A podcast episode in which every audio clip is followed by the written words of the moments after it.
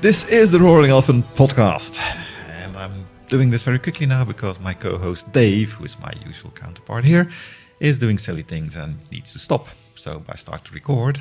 Hi, Dave. I mean, no, really, more or less silly than usual. So, Uh, yes, but my patience apparently has its limits depending on the day. So I know, but that's what I enjoy is finding the the limits of those Testing the limits. Testing limits. it's Exactly, called. Yes, exactly. Yes, yes, yes. And we've been testing the limits of other companies around the world in our last uh, four or five episodes, I think, by Mm-hmm. looking at what they pres pretend are their values and how they are pretending to change the world. And of course, we cannot do that without being as honest and also talking about what we think are our values. Now, our little podcast doesn't really have a value statement or a mission statement, to be honest, but we do have values. Yeah, and at least at least these are also values that we have come across along our journey uh, through various corporate uh, lifestyles, and have taken something from them. You know, have have found some value of those values. We value the values Indeed, because we're we not did. going to be talking about the values we didn't value. we're only going to talk about the ones we picked up as yes, this makes sense. This has changed my life somewhat. This has made me a better person, or at least I hope so. Yeah, indeed. So let's go into it. I've made slides again, so people listening on MP3s and not watching on YouTube, you're missing out again. but the first value we have here is assume no malice, or otherwise phrased, blame incompetency before bad intentions. and uh, the the sort of less um, less politically correct version that you won't see on the slides uh, that I quite like is it's probably cock up, not conspiracy. Yeah, but it's not because you're paranoid and not out to get you. Exactly, exactly. I think this this to me is really this is. I mean, uh, uh, many of these are sort of foundational in some way, shape, or form. But this one, I think, might be one of the most foundational ones. Um, and uh, there's so much of this um, that I think is about uh, about trust, about trusting that you know people around you are also trying to do the best they can, maybe with you know without having all of the picture or without having all of the context, or you know that they're they're also trying to do the the very best that they they can with the information they have and the the ability they have. And sometimes people trying to do the best they can may accidentally do things that you know wind other people up or put other people in awkward positions or whatever it might be but and it's very easy to start to get into a sort of a, a confrontational or antagonistic sort of response of like, oh, why on earth did you do that? Like that was that's a ridiculous thing to do. That's you know caused me all these problems, and and then of course if if one person starts off with some sort of level of antagonism or Defensive behavior. yeah defensive behavior, then you know it immediately sort of escalates or snowballs or however you want to call it, and like this this sort of this set of values for me are all about whenever something happens sort of take uh, that you know triggers you in some way shape or form like take a deep breath take a step back have a think about you know try putting yourself in that other person's position with what information they may have or how they might have perceived the situation. And you know even before you go and ask that person hey i'm not sure if you realized you know this put me in a bad spot but just start off with um, yourself just pausing taking a breath having a think about the other person and their particular situation before you even start thinking about kind of responding or doing something else? Yeah, yeah, and I- I think also in distributed companies, distributed working environments, mm. and especially with the pandemic, people have been starting to work from home, remotely, disconnectedly. A lot of the time, you don't see the face of the person anymore that you're talking to on a regular day, and writing emails is a skill. It's a bit of an art form, and a lot of hmm. people really don't spend enough time writing their emails or uh, Slack or whatever I, uh, IM messaging system you're using. Hmm. And it's very easy to write something that's unintentionally brusque or hurtful or Yeah. something like that. And while, okay, sometimes it's maybe obvious, but quite often people, exactly as you say, are trying to work with you, not against you. Yeah.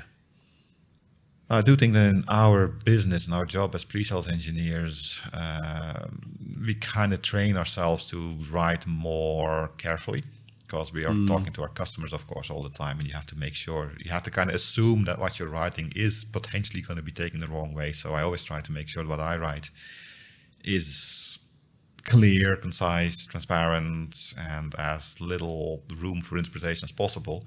But you Yeah. can't expect that from anybody. And when I'm talking to internal internal clients, otherwise known as colleagues, I go faster. I may not do that quickly. And the better you know the person, the easier it gets because you know them Yeah. and you know, oh, he means he means it like that. She meant it like that. Yeah.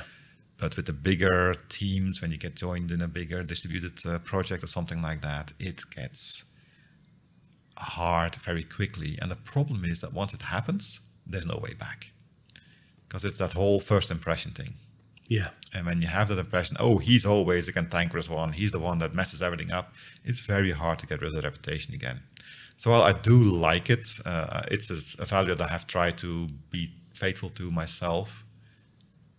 I do, however, also would say that there's a bit of responsibility on the side of the person that initiates whatever it is to Yeah. make sure that there is as little room as possible for a bad assumption on the uh, other party's side. I said parties a couple of times here. Yeah. And the other there's there's oh there's so much that sort of plays into this particular value I think because you've got you've also got you know significant differences in things like culture as well that um, you know if if you've if you've read a book called um, the Culture Map, uh, for example, it talks about sort of the differences in the way that different cultures will communicate different um, sort of different ideas or different thoughts, and you know, moving from a high context language and culture to a low context language and culture, you know, communicating can be made very, very difficult. And you're absolutely right. Like the, there's this uh, this particular value, whether you use you know assume no malice or whatever, is very much something that um, only only really works if everybody is is uh, adopting it and Yes. thinking about it. Um, you know, if it's all very one sided, then you failed, and that's why this I think is one of those really really important, um, say almost foundational values because you you need everyone to be on the same page with this. Like you can't just have um, you know part of the organization thinking about this. Um, you also brought up another one, another really important point, which I think is the um, the increasingly sort of remote first, or at the very least, sort of hybrid working nature of so, the way that so many organizations have gone, um, and the nature of communication. Like things, I think it's fair to say, like the world continues to move faster and faster. Like we continue to sort of try and cram more things into our day, and and sort of um, technology is moving faster, business is moving faster, the world it's, itself is moving faster, and the the nat- human nature is to, is to try is will naturally try and you know keep up with all these things and try and therefore you know shorten the amount of time that you spend on things like communication.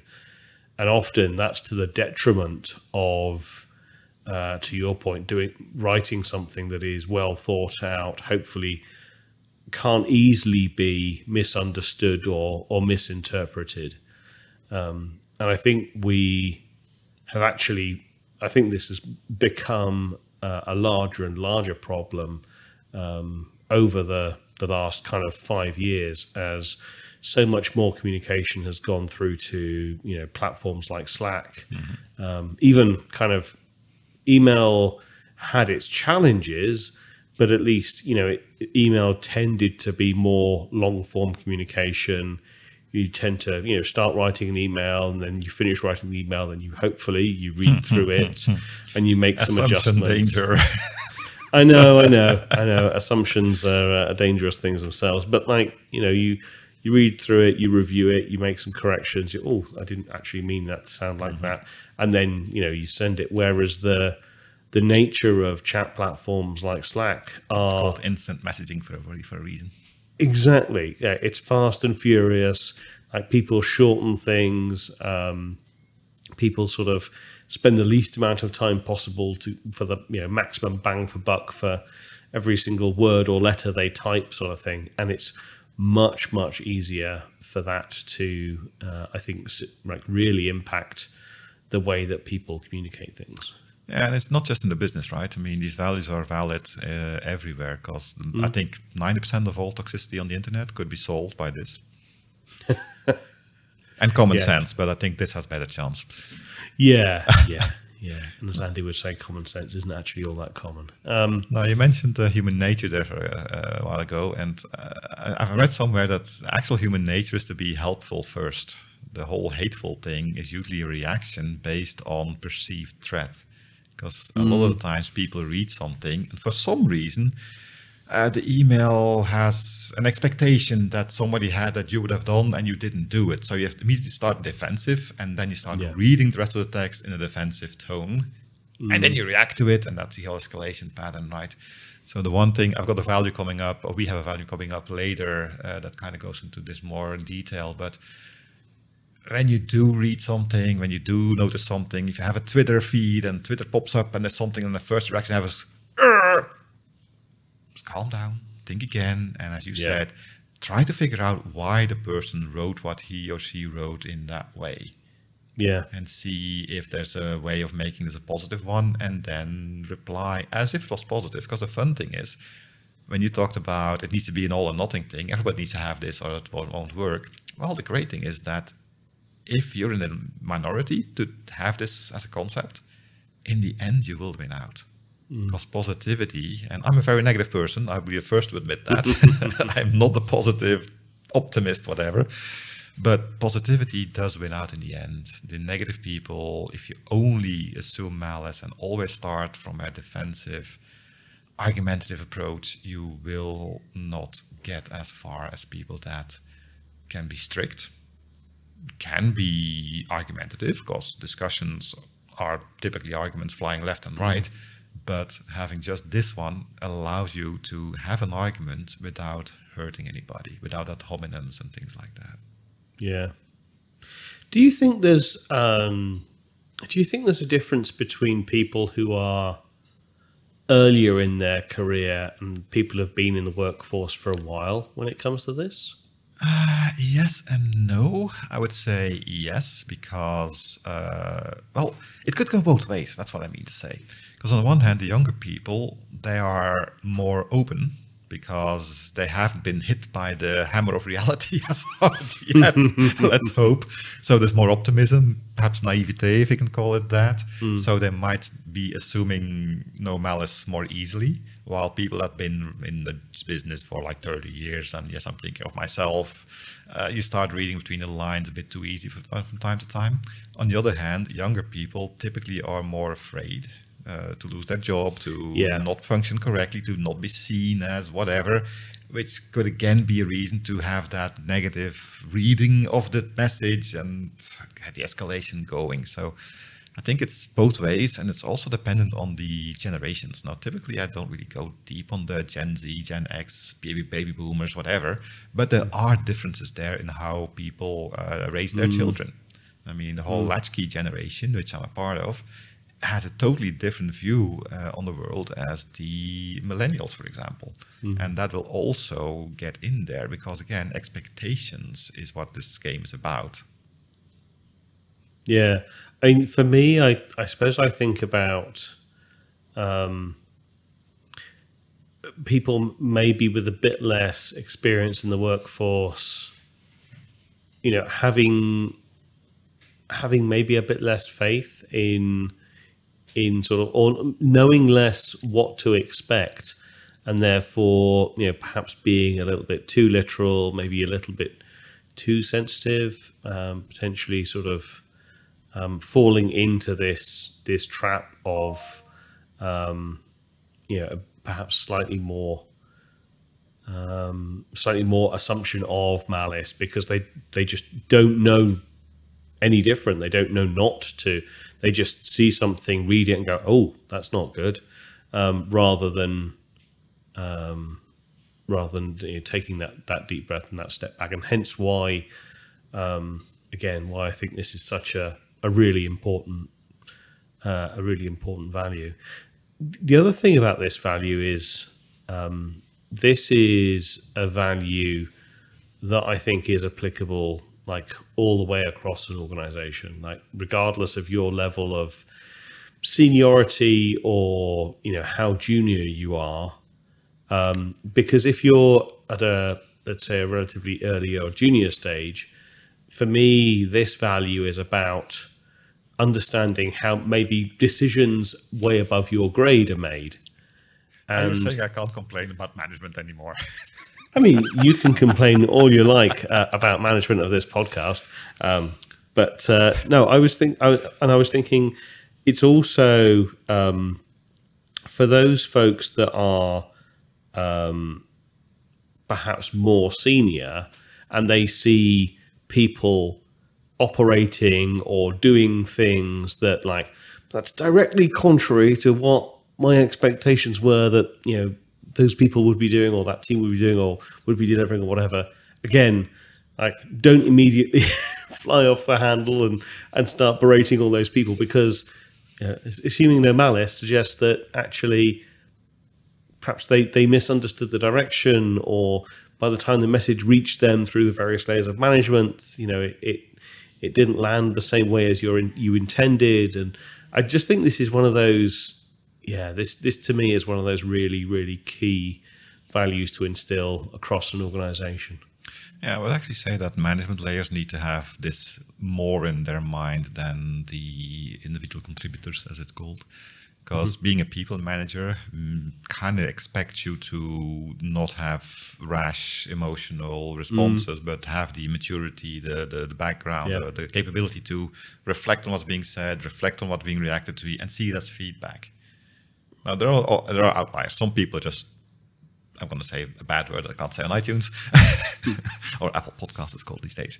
But but people are sometimes just bad people, and you won't that that happens. But typically, it's yeah a, a different expectation, expectation management. I was when I mentor people, I, I tell them a lot of times expectation management is everything. If you write something down, as long as the people have the right context, the right expectations, you come you can barely go. There's no way to go wrong, to be honest. But mm. the expectations are wrong if my sales rep promises something and I'm not aware of it, and then I come in and do my job, and that doesn't come, that conflicts. That is a very bad conversation. So that's why, Yeah. of course, solution architects need to talk with their uh, sales reps as often as possible. Make sure you jointly prepare meetings, things like that. I'll talk about my job now. This is applicable for everything that works in a team environment, of course. yeah definitely So yeah, cool all right sounds well so we easy, like doesn't it? we it does it sounds it sounds so easy and yet it's very very difficult Uh, I would love to to, to, to bring up some anecdotes, but uh, no.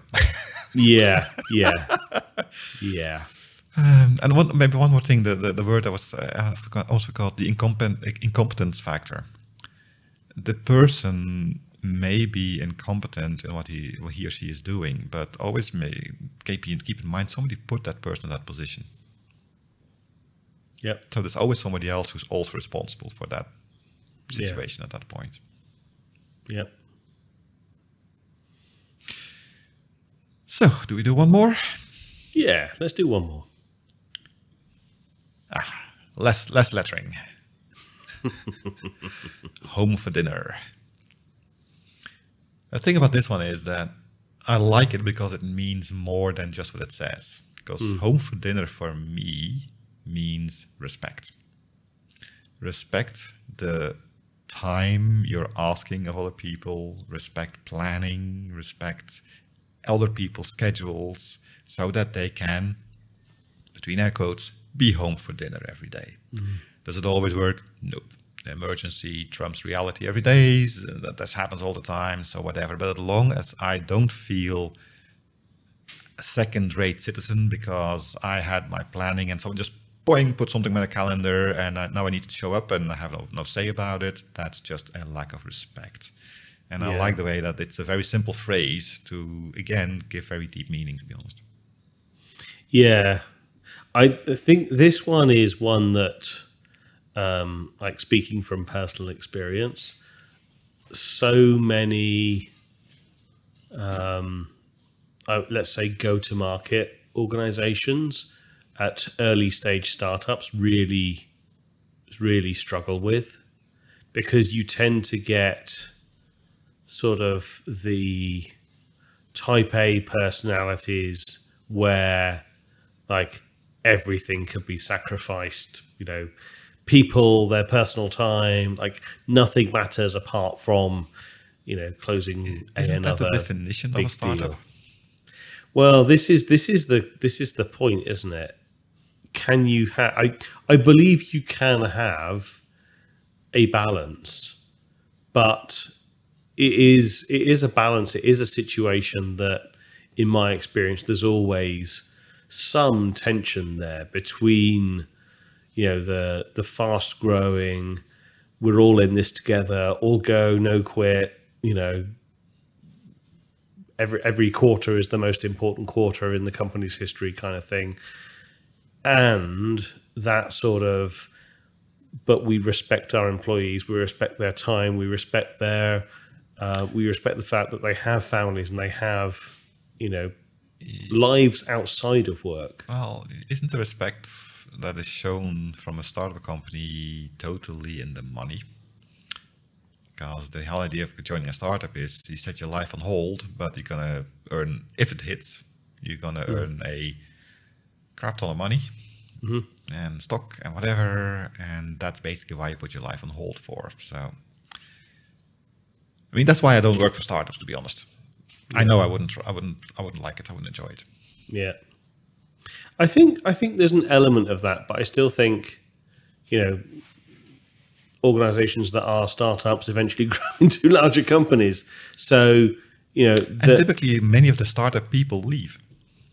yeah, that's that's another that, that's another thing, which is sort of, you know, some people have that sweet spot of, oh, I I join companies when they're you know less than less than 100 people and by the time they reach you know a couple of thousand you know it's lost its attraction for me. I want to jump back to that.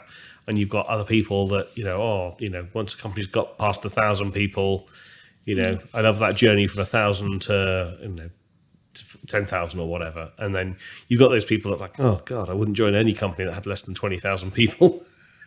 Um yeah it, it it's i think there's I think this value is. Uh, I like the point you make about it being about sort of respect. I also think that it's um, it's sort of it's one of those things that you need to you need to understand. Like, is this the most important thing for you? For example, you know, is is it startup, put your life on hold, accept that there's going to be late nights, early morning, crazy travel, and all that sort of stuff. But as you say, maybe hopefully things go well. But as long as it happens respectfully, that's fine. Yeah, Because dinner doesn't need to be 6 p.m. at my kitchen table. Mm-hmm. It needs to be private time when I put in my calendar and there was a, uh, was a, was an open spot and I put down I want to have dinner then. Yeah, And it's again sometimes there's a reason. Uh, I don't know. World explodes. Stuff needs to be done.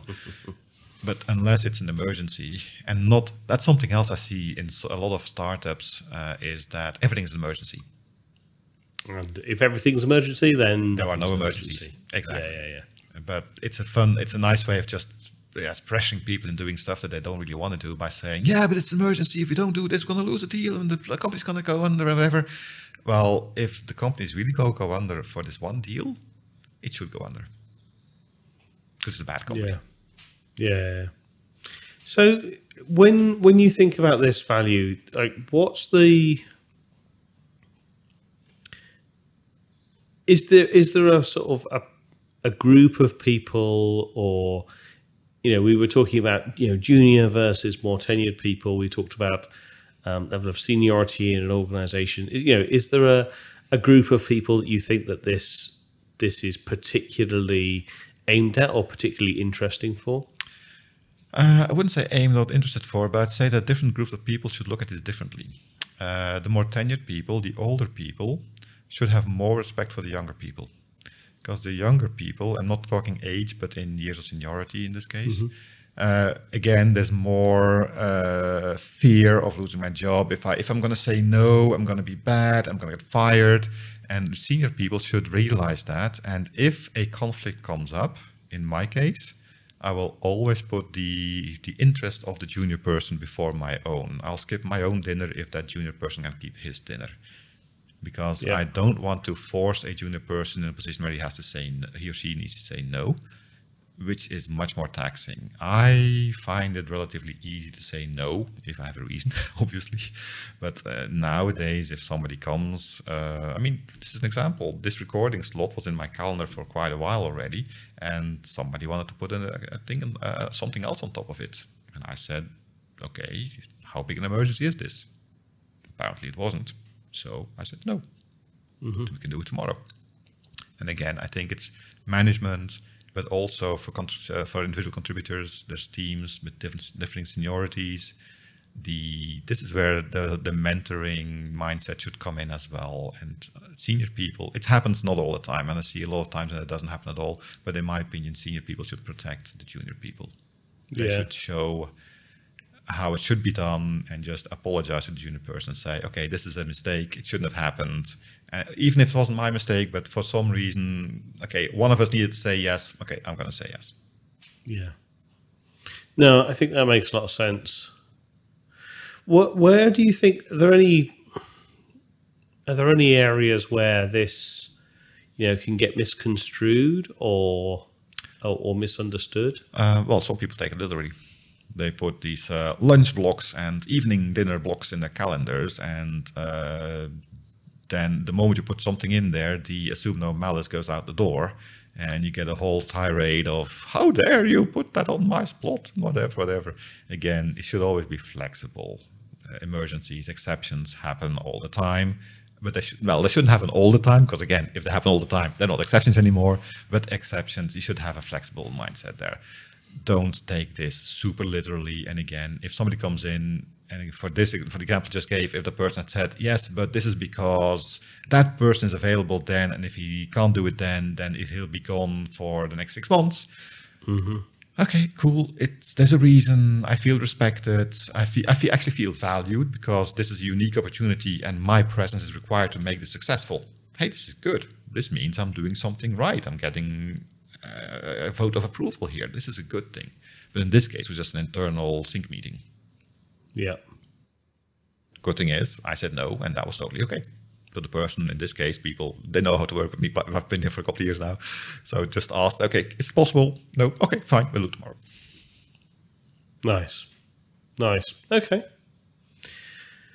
Right. Well, I think that's probably about all we have for today. Ah, Is there anything else from you? Well, we have plenty more values, but it's all for today. Indeed. Well, in that case, you can support this podcast by becoming a patron. Every contribution really does help. We are on YouTube. You can like, subscribe, hit the notification bell, do all the YouTube things. You can go to roaringelephant.org for a link to our Patreon page and for more information about the podcast. You can follow us on Twitter still currently using the at Roaring Elephant tag and send your feedback to podcast at roaringelephant.org, maybe with your values. Until next time, my name is Oh So Valued Dave. And my name is I work from home, so I'm always home for dinner, yo. And we look forward to talking to you next week. Goodbye. See you then.